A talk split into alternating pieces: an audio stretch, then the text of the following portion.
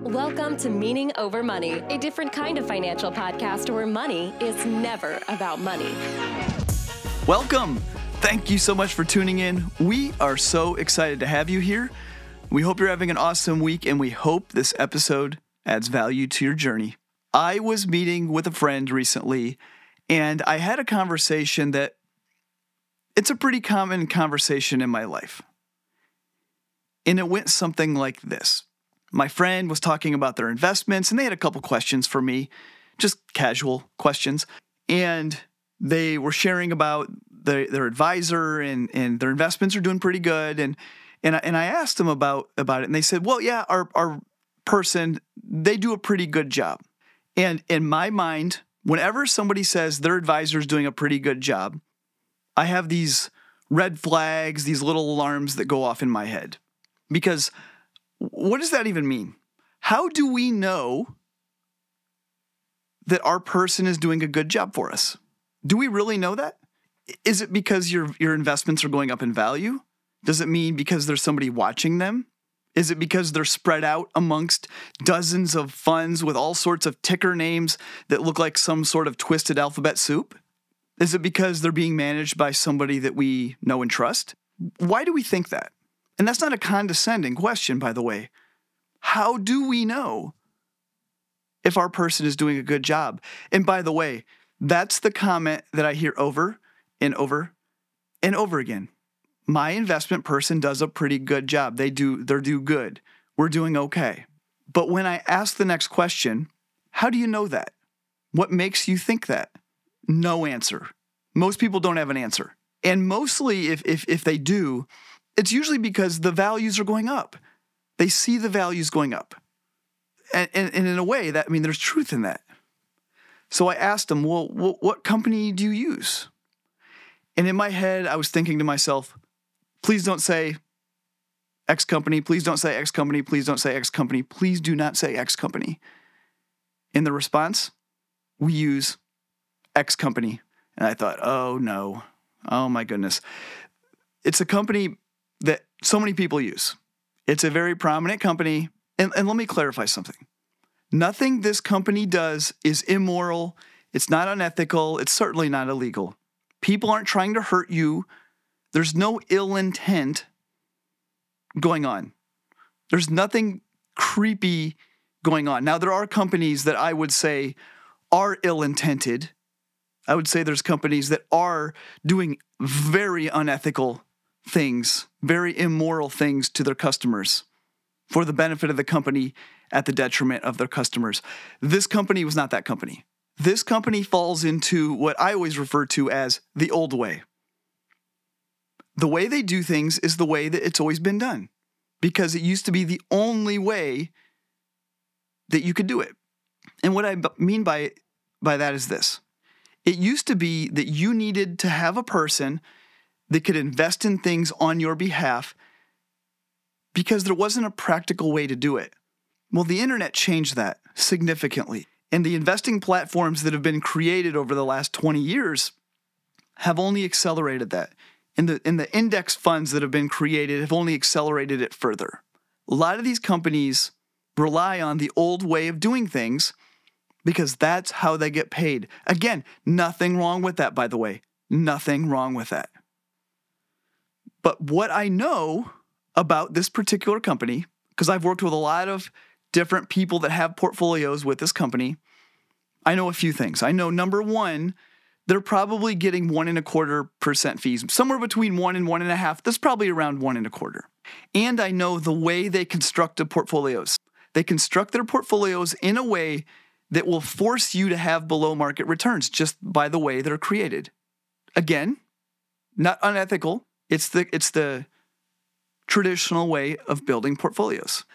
And I also know they're probably invested in specific funds that aren't great, that probably have fees built into them from pretty good fees. And by good, I mean high.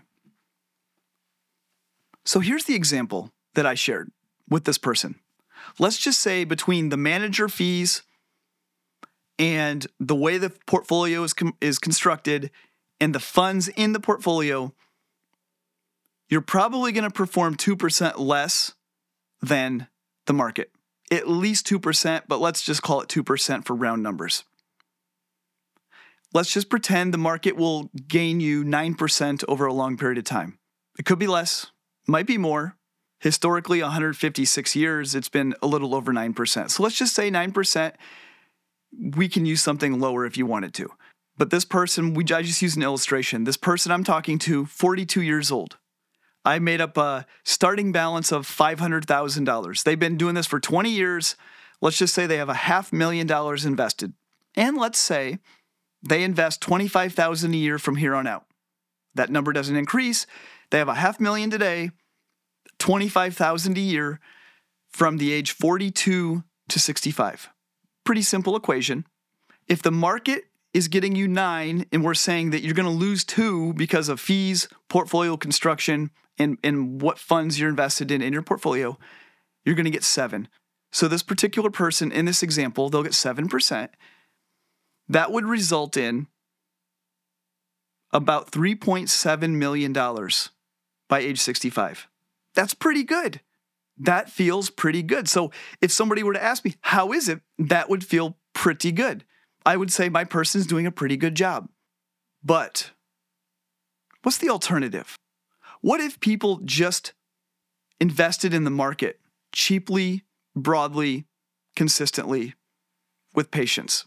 the same assumptions, a half million starting, $25,000 a year, exact same contributions invested just in the market in its simplest form, no other adjustment, you end up with $5.4 million. 5.4 versus 3.7. That's a $1.7 million difference. The difference between pretty good and what it could be is 1.7 million. Holy cow. I don't know the definition of pretty good, but I do know it's better than $1.7 million worse than it could have been. But this isn't my friend's fault. And, and all these times I have this conversation with people, it's not their fault. It doesn't mean they're dumb. These are some really bright people. In fact, my friend that I was meeting with, she is brilliant in her own right. She's brilliant.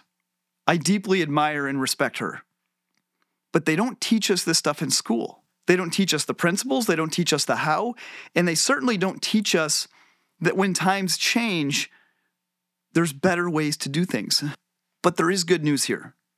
The good news is the better option is accessible to all of us. Each of us have the ability for better.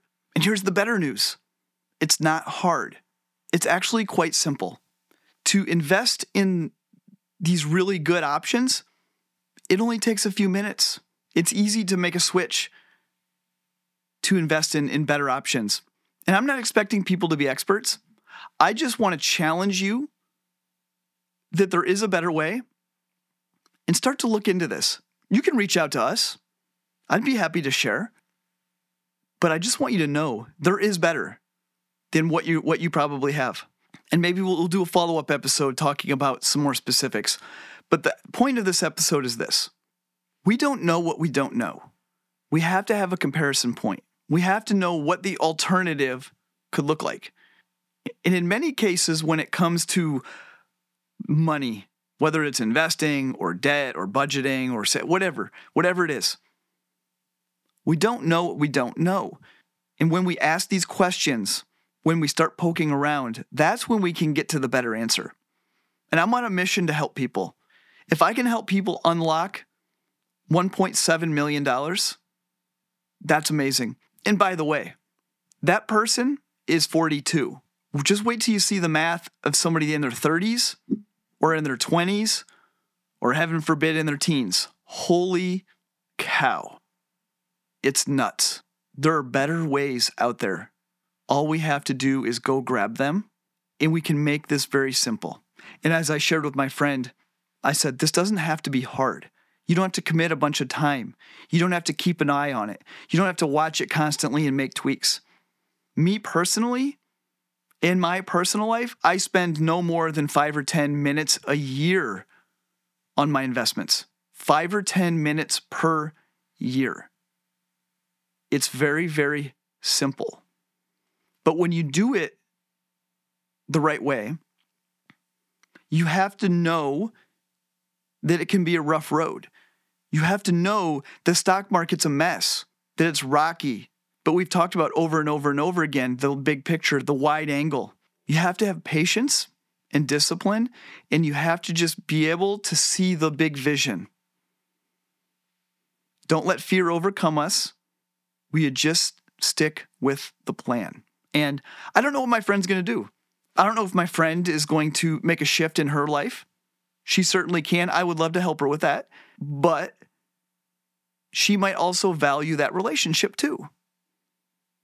And that's a choice that, that they'll have to make. But it's also a choice we each get to make. We all have that choice. And it's okay either way, by the way. By the way, it's okay either way. It's not about the money, it's not about obsessing about outcomes. It's about doing something that you feel good about, that you feel confident about, that you can sleep at night. You have to sleep at night. If you're not sleeping at night, we're doing something wrong.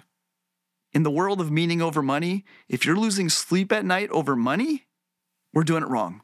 And so, however you decide to handle it, I hope you sleep at night. I hope you feel good. I hope you make progress. I hope you get to where you're trying to go. You deserve that. I sincerely believe that you deserve that.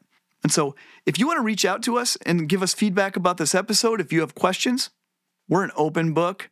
You can email us, you can find us on social media. Reach out to us. Let us know. I would love to help you. Take care, guys.